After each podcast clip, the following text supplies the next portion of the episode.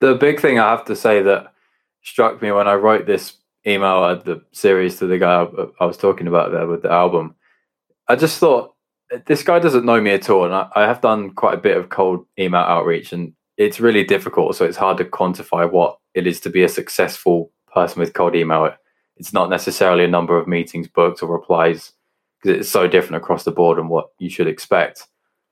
But I just thought I know that I have some stuff to help this guy out with and people in his similar role because he's working in a company that is very much like what I used to work in, and I've been in his shoes in a way. I can I've so, tried to solve the problem I'm talking about, so I know that I can help.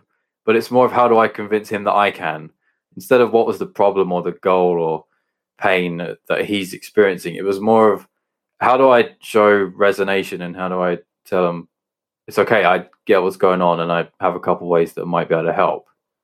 Then we'll just talk about that. It wasn't necessarily, are you looking for a change management solution? Because change management is important right now. I can help you with that change management solution.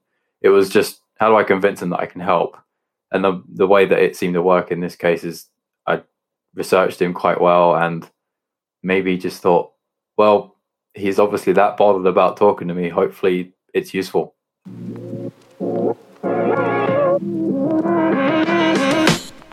Welcome to Stuff About Sales. That was Ollie Whitfield. Ollie was kind enough to come on and talk to us about two topics that are very important and very interesting to a lot of sellers. The first is social selling, how to break into social selling. What are some good habits to get into at the start? Are there some strategies that work better than others? And how to be creative when utilizing social media channels to market to prospective buyers.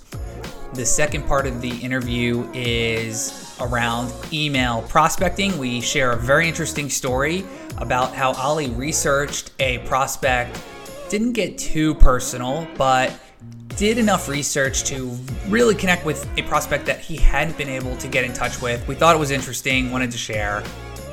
Finally, VanillaSoft has some very interesting insights around best time of day, best day of the week, best email subject etiquette to connect with a prospect, we run through all that. Ollie actually quizzes us. I think from a practical perspective, this is one of the best podcasts that we've done. As we head into 2021, maybe this will get some of your juices flowing about how you can get creative to connect with a prospect that you haven't been able to get a hold of, that's been ignoring your emails, maybe looking at things but haven't been responding. There's some great stuff in here that Ollie shares with us that can help. Hope you guys enjoy this one. Without further ado, here's Ollie. Today, James and I are incredibly excited to have Ollie Whitfield on. Uh, Ollie has some tremendous content on LinkedIn. Uh, he's a product manager. He's been a copywriter. He's been in social selling. So we're gonna get we're gonna get practical today. We're gonna talk about um, some email uh, prospecting how tos. We're also going to talk about social selling and really ways to get into that if you're not currently doing that. Uh, so without further ado, Ollie, welcome on. Thanks for having me, gentlemen. I'm just trying to keep pace with you. So that was a very kind introduction.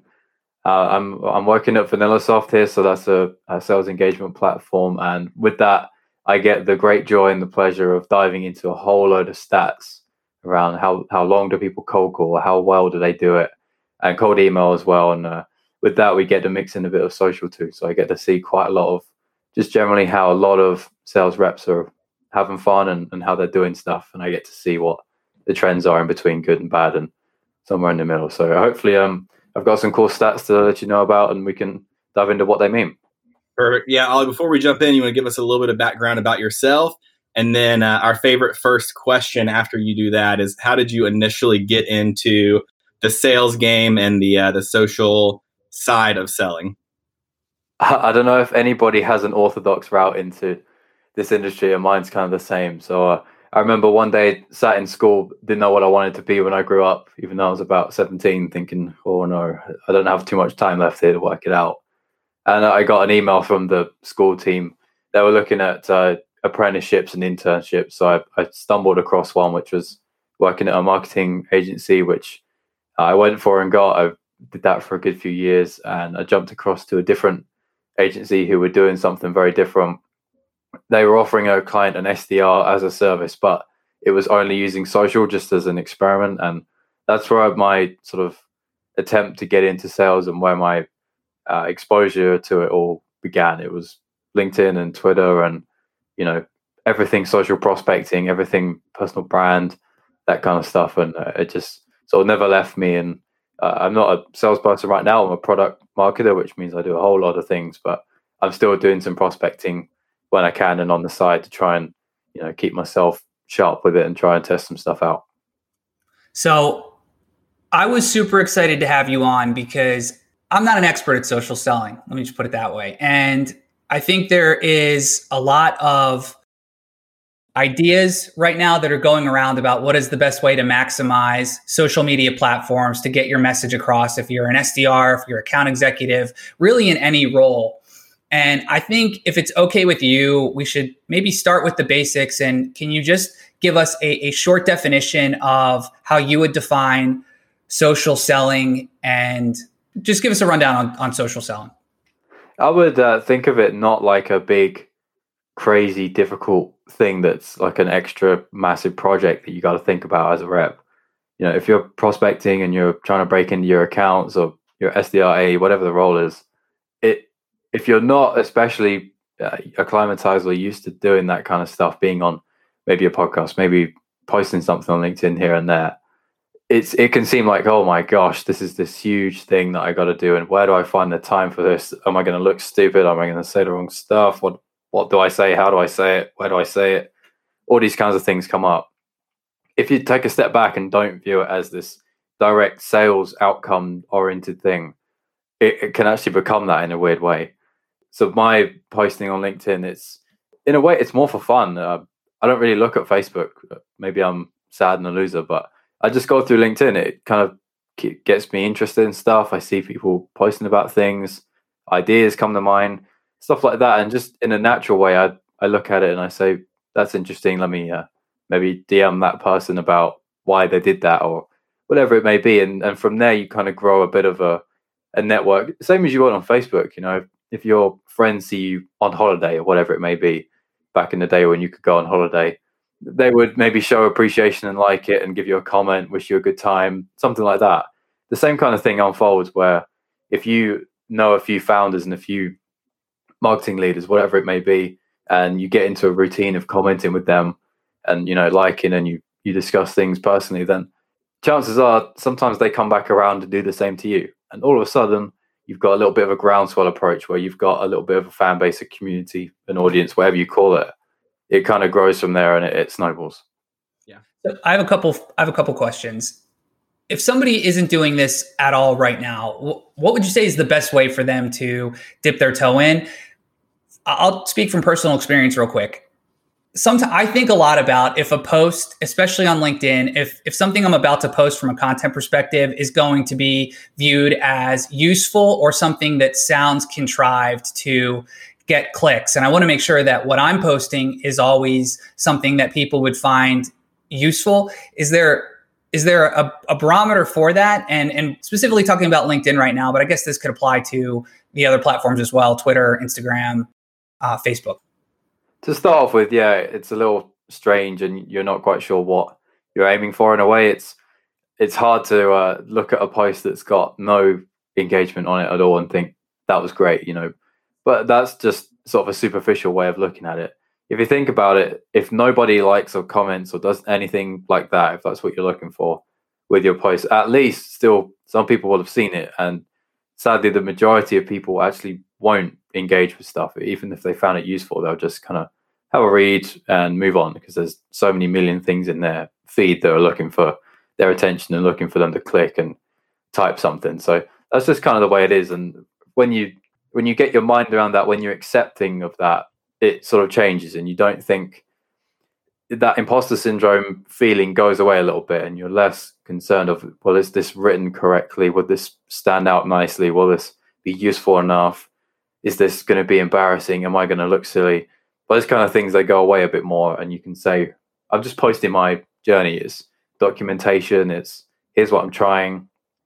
Am I going wrong? Am I going right? What do you guys think? Help me out. Rolling this together is that kind of feeling when you get into a routine and a bit more of a habit of just going for it, and you don't have to necessarily come with something groundbreaking or extremely useful every day. It could just be, look, I made 100 calls a day and I got told to F off 20 times. That's a record for me.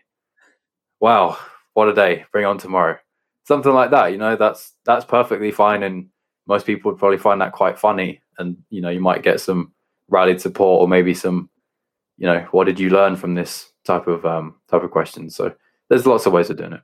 Yeah, that's interesting. I think I think the lesson is that we all go through, depending on what our role is, people that are also in our same role, they go through the same things that we go through every day. And sometimes just sharing your experience can hit home to somebody and make an impact. And you wouldn't even know it. And yeah, they may scroll through, they may not like it, they may not leave a comment, but that makes complete sense. I think that's a great approach, um, kind of, especially as you're breaking into the social selling market, because you do have those uh, those anxiety or the anxieties or those fears that you know what you're posting is like you said james contrived or not helpful or you know does this sound professional? Am i saying the right words? Like you mentioned ollie that's a great way to approach it. If you're just being true to yourself and your own um, experiences in your workplace you, everybody else on your feed generally the people that you're connecting with are doing similar careers or, or similar day-to-day occupations so it's going to be helpful. So if you're true to yourself and you're truly, you know, putting yourself out there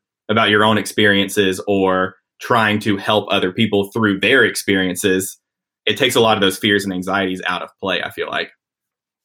Yeah, no one's perfect, are they? Nobody's got 5 million followers who are really engaged with it. It's just everybody else is a person who's not sure if they're going to get laughed at or something, that just the same as you're right if we post something.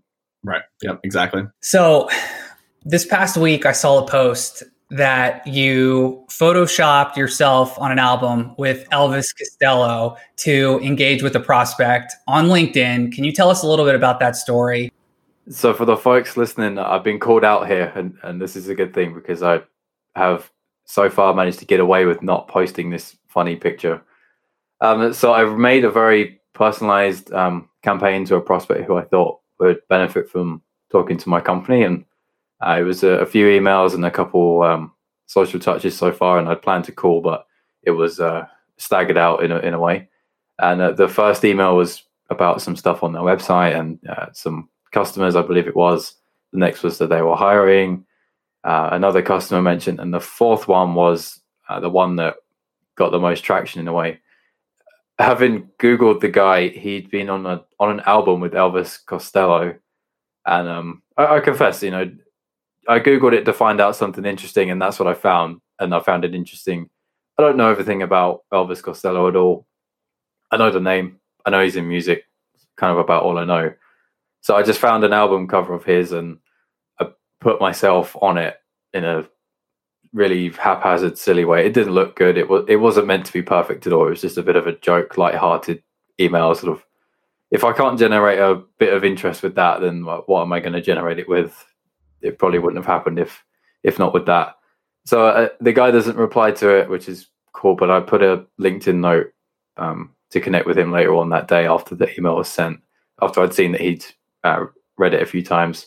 and uh, he writes me back. I didn't put anything personalized in the invite. I didn't really say anything. I just you know went for the connect, and he said, "Yeah, you know that was funny," and you know uh, I noticed that you followed up a couple of times. So yeah, if if you want to talk next year, that'll be cool.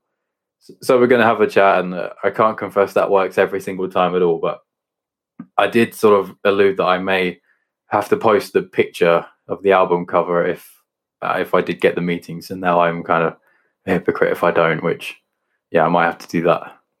Yeah, what we can do, we can put the I'll put a link to the post in the uh, in the show notes. So if people want to check that out after they listen, they can do that. So, what so do you think anything should be off the table from or let me put do you think people are too conservative on linkedin and, and, social media to kind of stay inside a box and, and make sure that they're conforming to what people want to hear and, and more people should be putting themselves out there like you did and, and, and making a mark? Do you think that there's a, a blue ocean of s- social media um, messaging ideas that people have yet to explore?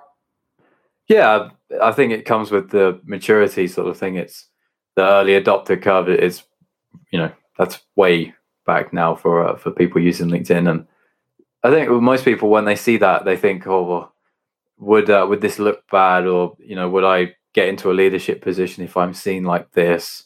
Would it hinder me in my career in any way? If you're too sort of out there and a bit less on the formal side of things, which maybe LinkedIn used to be a, a few years ago, and you know how people conducted themselves, but now the way I see it, I, I could well be wrong, but tell me what you guys think.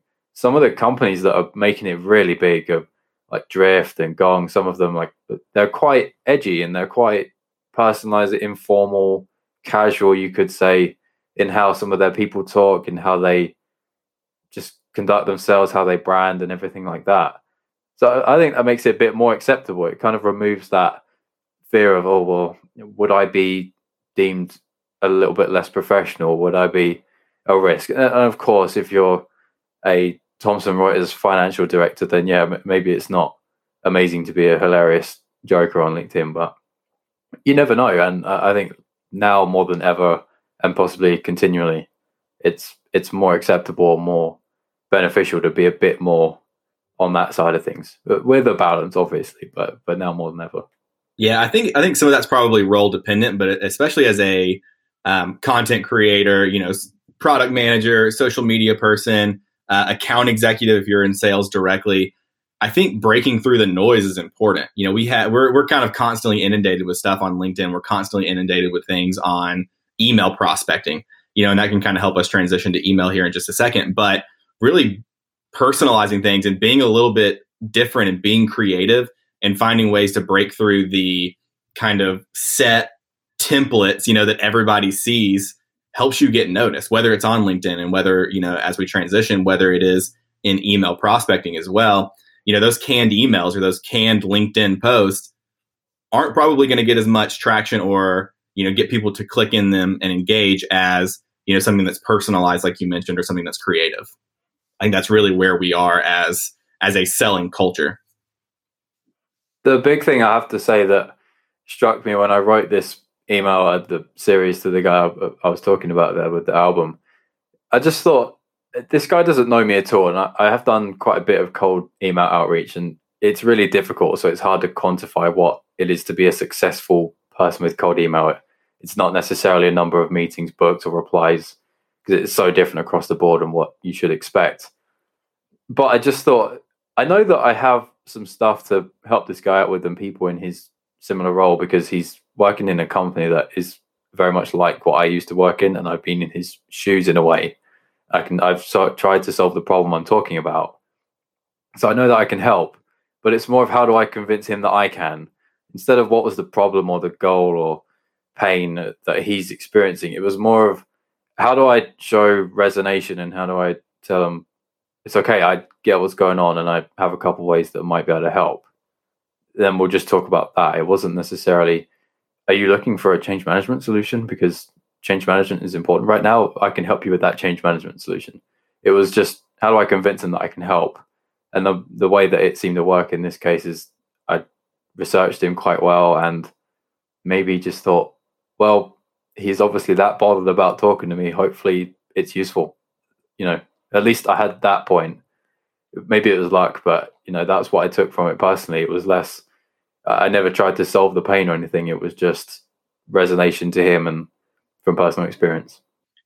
You're right. I think that's the the biggest practical thing that people need to come away from. You're opening a conversation. You're not you're not completing the sale through exactly. one message on LinkedIn or one email. You're opening a conversation and the way to do that is to connect on a one to one basis. And let me just follow up so, Ollie, what what, what would you say is a, a, nice combination of email outreach and social media usage to connect with somebody that you are trying to make this uh, this you're trying to initiate this this type of of um, conversation with? Is it is it send some emails and then send the same message through LinkedIn and, and hope that they they see one and open one, or maybe they're more likely to, to talk to you on LinkedIn because it seems more personal? Or do you have different ways that you message through email uh, as compared to LinkedIn I or any it, media? I keep it totally different, primarily because it feels weirder if you send a couple messages on LinkedIn without reply.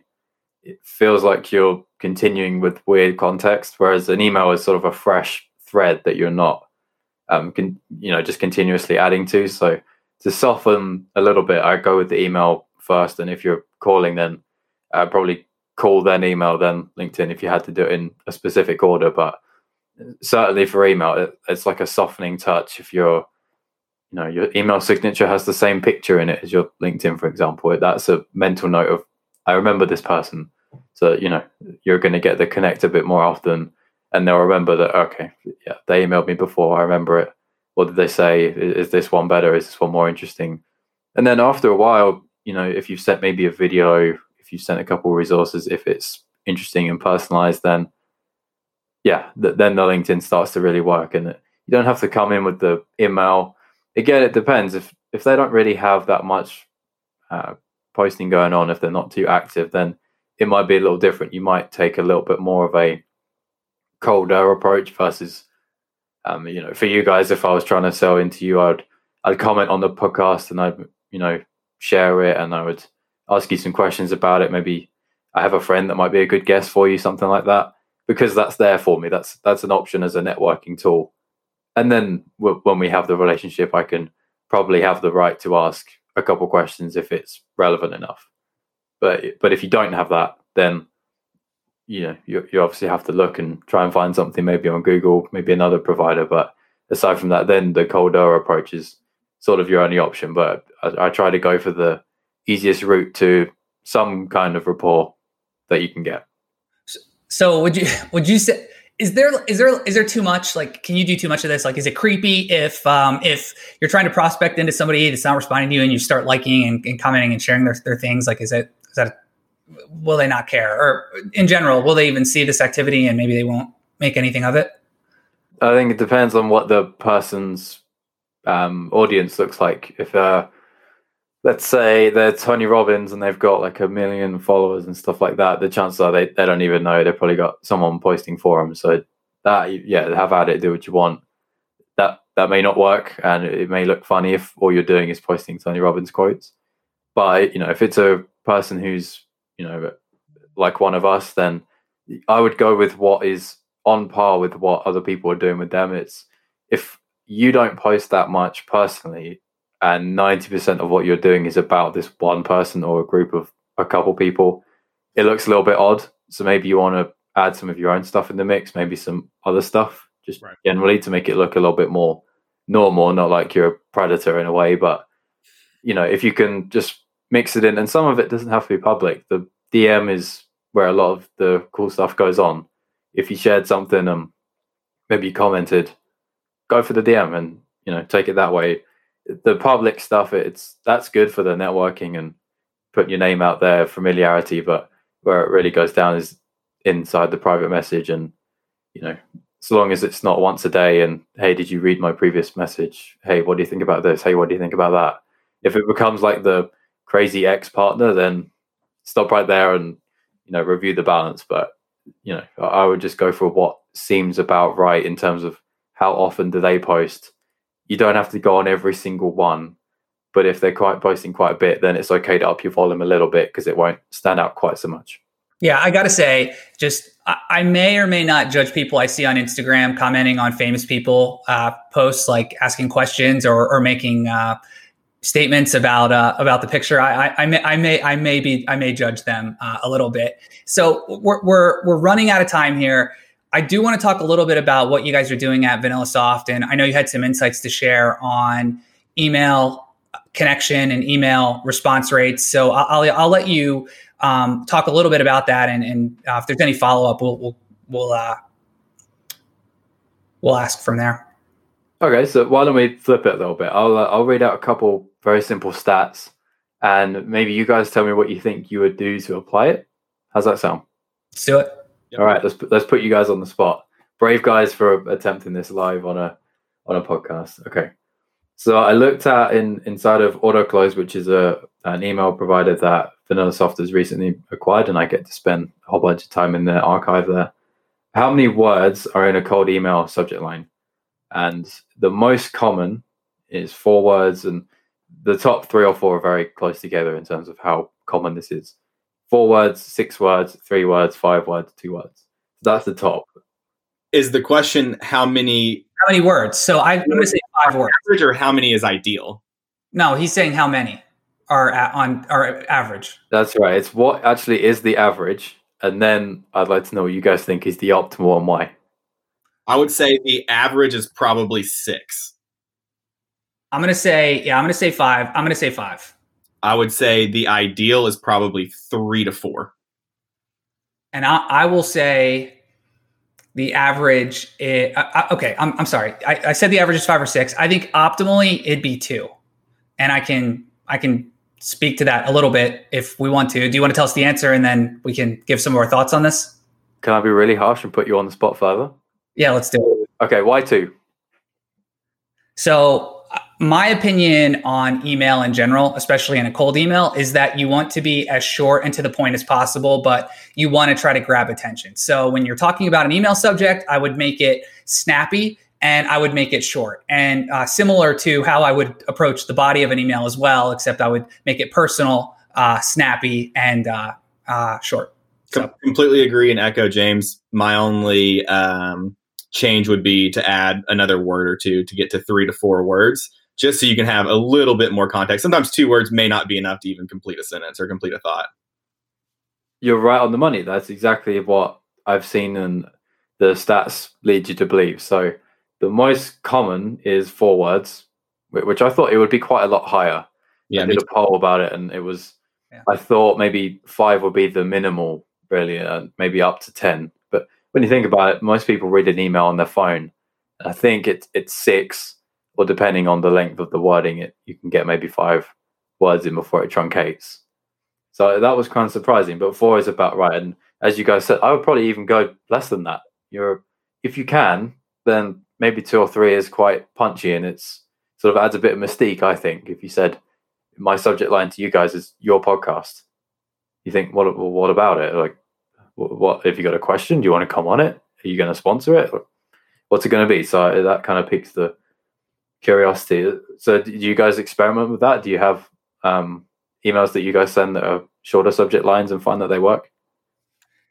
Yeah, I mean, what I would say to this is, I think that with when you're talking about prospecting in general, my my attitude on prospecting in general is that everything should be on the table and you can take things off the table that you've tried and you haven't seen success. So there's a lot of tools out there that people use to do this. We, we know them, SalesLoft, Outreach, there's some other ones. And when you put these uh, emails and cadences and you run them through prospect lists, you can get the stats on what is getting opened, what is getting read, what is getting replied to, if there's impressions, uh, click throughs, all of that. So that that's my opinion. Um, I think there's things that, yeah, I think the whether or not to put people's names in, in the email subject line, their organization, what the message should be. Should it be one word, two word, four words, um, uppercase, lowercase? These are all things I can tell you that we've tried at Vonage, and we we see the most success. I'll tell you when the subject line is lowercase, all lowercase, and it's short. And uh, you're correct, Ollie, as well. We you leave them with a bit of mystique like i should open this and see what this email is about. So you put something in there that will pique their interest to then open the email to read uh, read the greater message. Love that. Okay so i'll read a, a couple more and then uh, and then we'll see what how much time we have. So which days of the week do we think are best for a cold email? So i have it by email open rate and by click rate, meaning if there's a link or a video, something like that. And finally, the reply rate. So, just generally speaking, we don't have to go through each different type, but what would you guys guess is the best day of the week for an email? I think this. I think this is pr- pretty uh, a couple uh, pretty dated. I think this was a couple of years old that I read, um, and I, I've done some testing. Was Tuesday was the highest open rate? I'm gonna say Wednesday. That's interesting because I have Monday is on average the best and closely, closely followed by Tuesday. Really? Okay. So my question around that would be, and I don't know if we're ever going to have the answer to this right now, but I would feel like Monday would be a bad day because their inbox is full from maybe the weekend, maybe from the end of last week, and they probably are catching up on a bunch of emails. So rather than be one email in the inbox in a, in a full list of unread messages i would think like hey by tuesday by wednesday maybe they've got through that and they're it's a slower day i don't know wednesday midweek and they would be more likely to engage with an email but that's really interesting. So Monday, Monday's the day.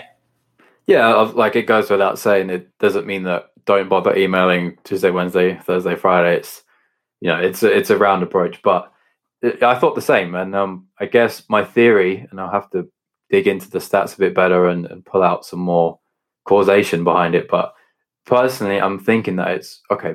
Matt's a super busy exec. He's coming back from his weekend. He's probably thinking, right, what am I actually doing this week? What have I got to come? What have I got to get done? If I'm actually in that inbox some sometime around the right time, doesn't have to be exactly the moment he's there. If I've got the right subject line and stuff like that, and if I've attempted and I've followed up enough times, chances are I, I could get that open if it's the right email and if I catch him when he's trying to look. Where you never know, some people have um Tuesday, Wednesday, Thursdays their meetings and work day, and Monday is sort of the getting ready, and and Friday's the finishing off the week type of day. It, it, it depends, and I think it depends a lot on the role that you're prospecting in the industry. But that's that's my theory at like a very top level of it. No, I'll have to find out.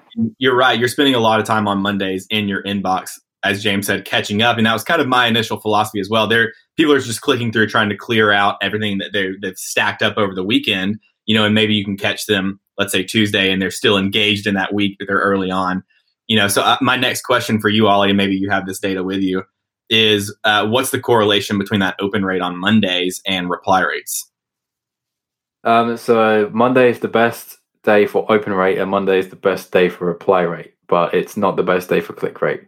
Albeit, I mean, seriously, the the margin there is really small. Wednesday's the best for click rate by half a percent. So we're not talking about a big difference there. So that's just generally why I say Monday. It's in the top three on all three of the uh, metrics that I've got there. So even Mondays, you're you're getting a higher open rate as people are are kind of filtering through their inbox but you're also getting a pretty high engagement as well. That's that's really interesting.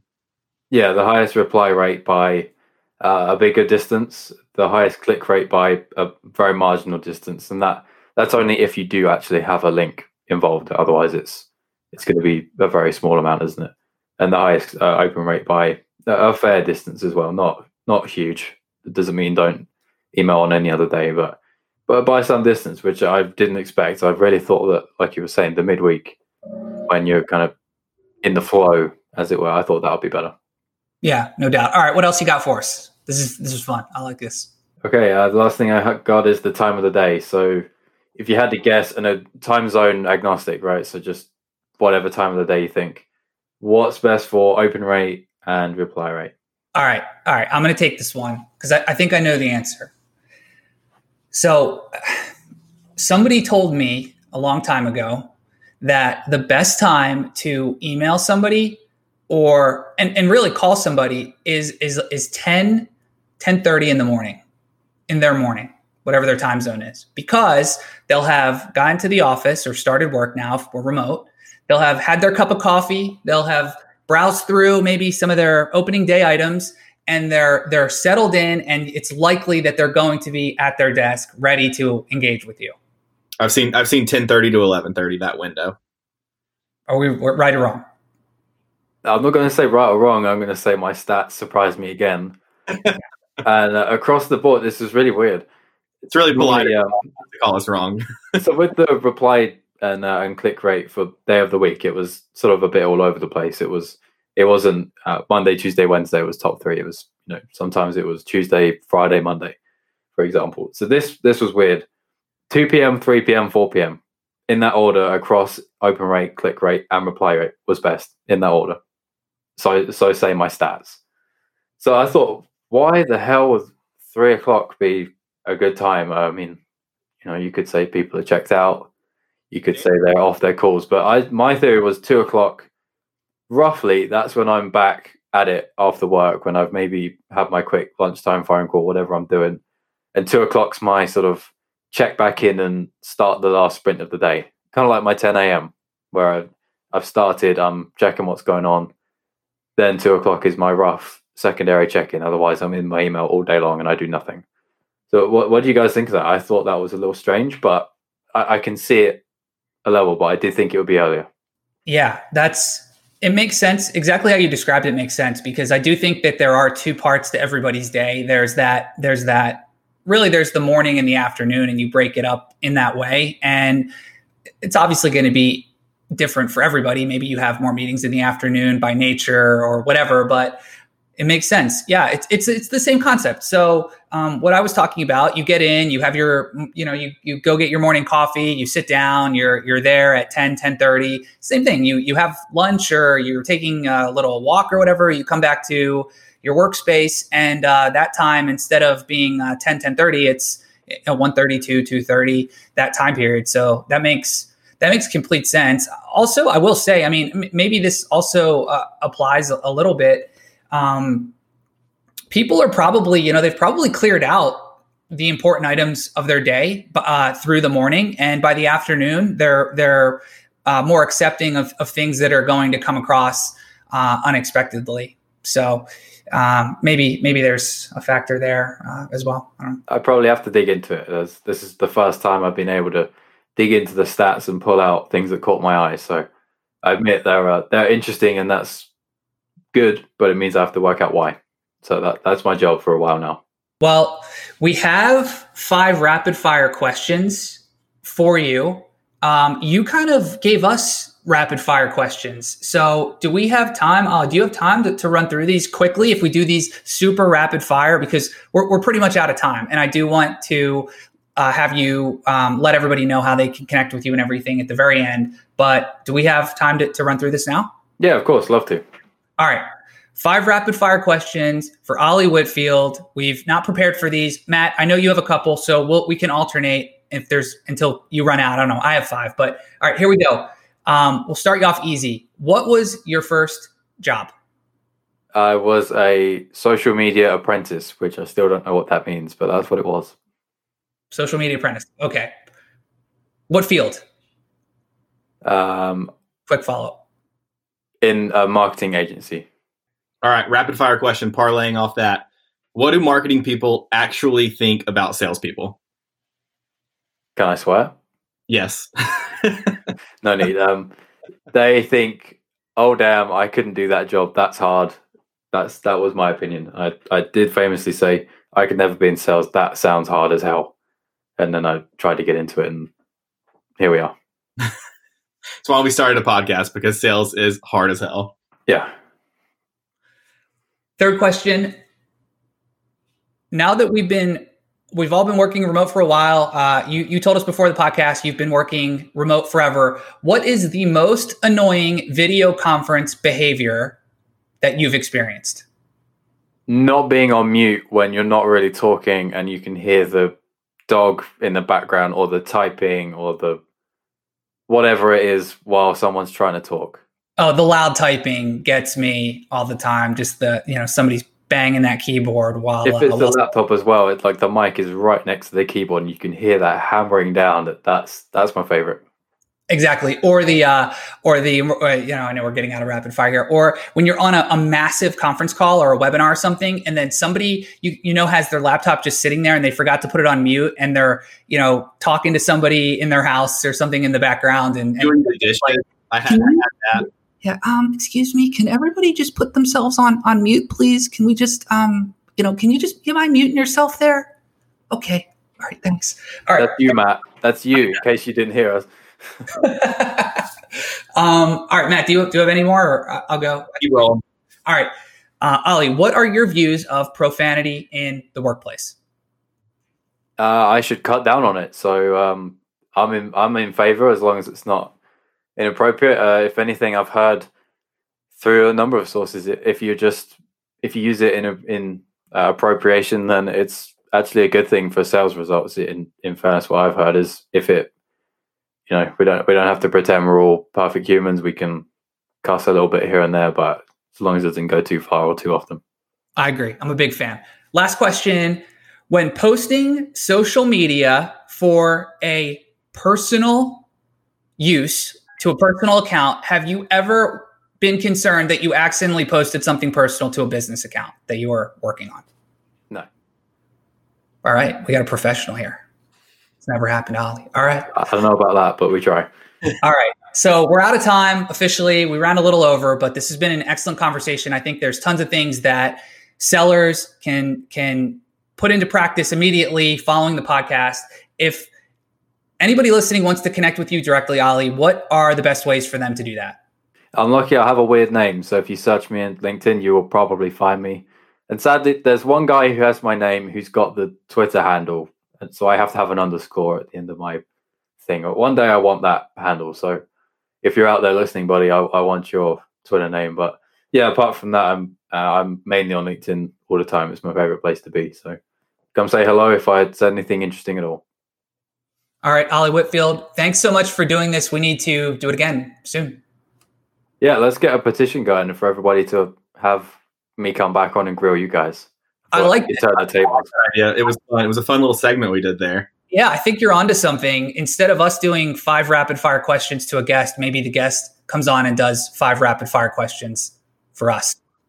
Let's see what the listeners say. Let's see if they how, like it. How brave are we, James? We're we're not that we we might not be that brave. We're a little bit brave. We'll see. Ollie, thank you so much for joining, man. It was a, it was a pleasure to chat with you. Thanks, gentlemen. I really appreciate you having me on. Hope you guys enjoyed that conversation with Ollie. Interesting things on social selling, things I didn't know about, I'm going to put into practice. And I thought his creative email example was worth sharing. So we head into 2021. I think it's time. New Year's resolution. Let's get out of our box. Let's get creative.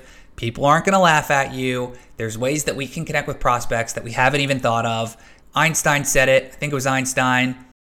The definition of madness is just repeating the same shit that you've already been doing the whole time. So, so I think it's time. Let's start the revolution here on stuff about sales. Let's make some whack ass prospecting emails. Let's see some success. Share them with the podcast. Let's do this. Lastly, if you like the podcast, please subscribe, please rate, please review. Thanks. We'll see you next time.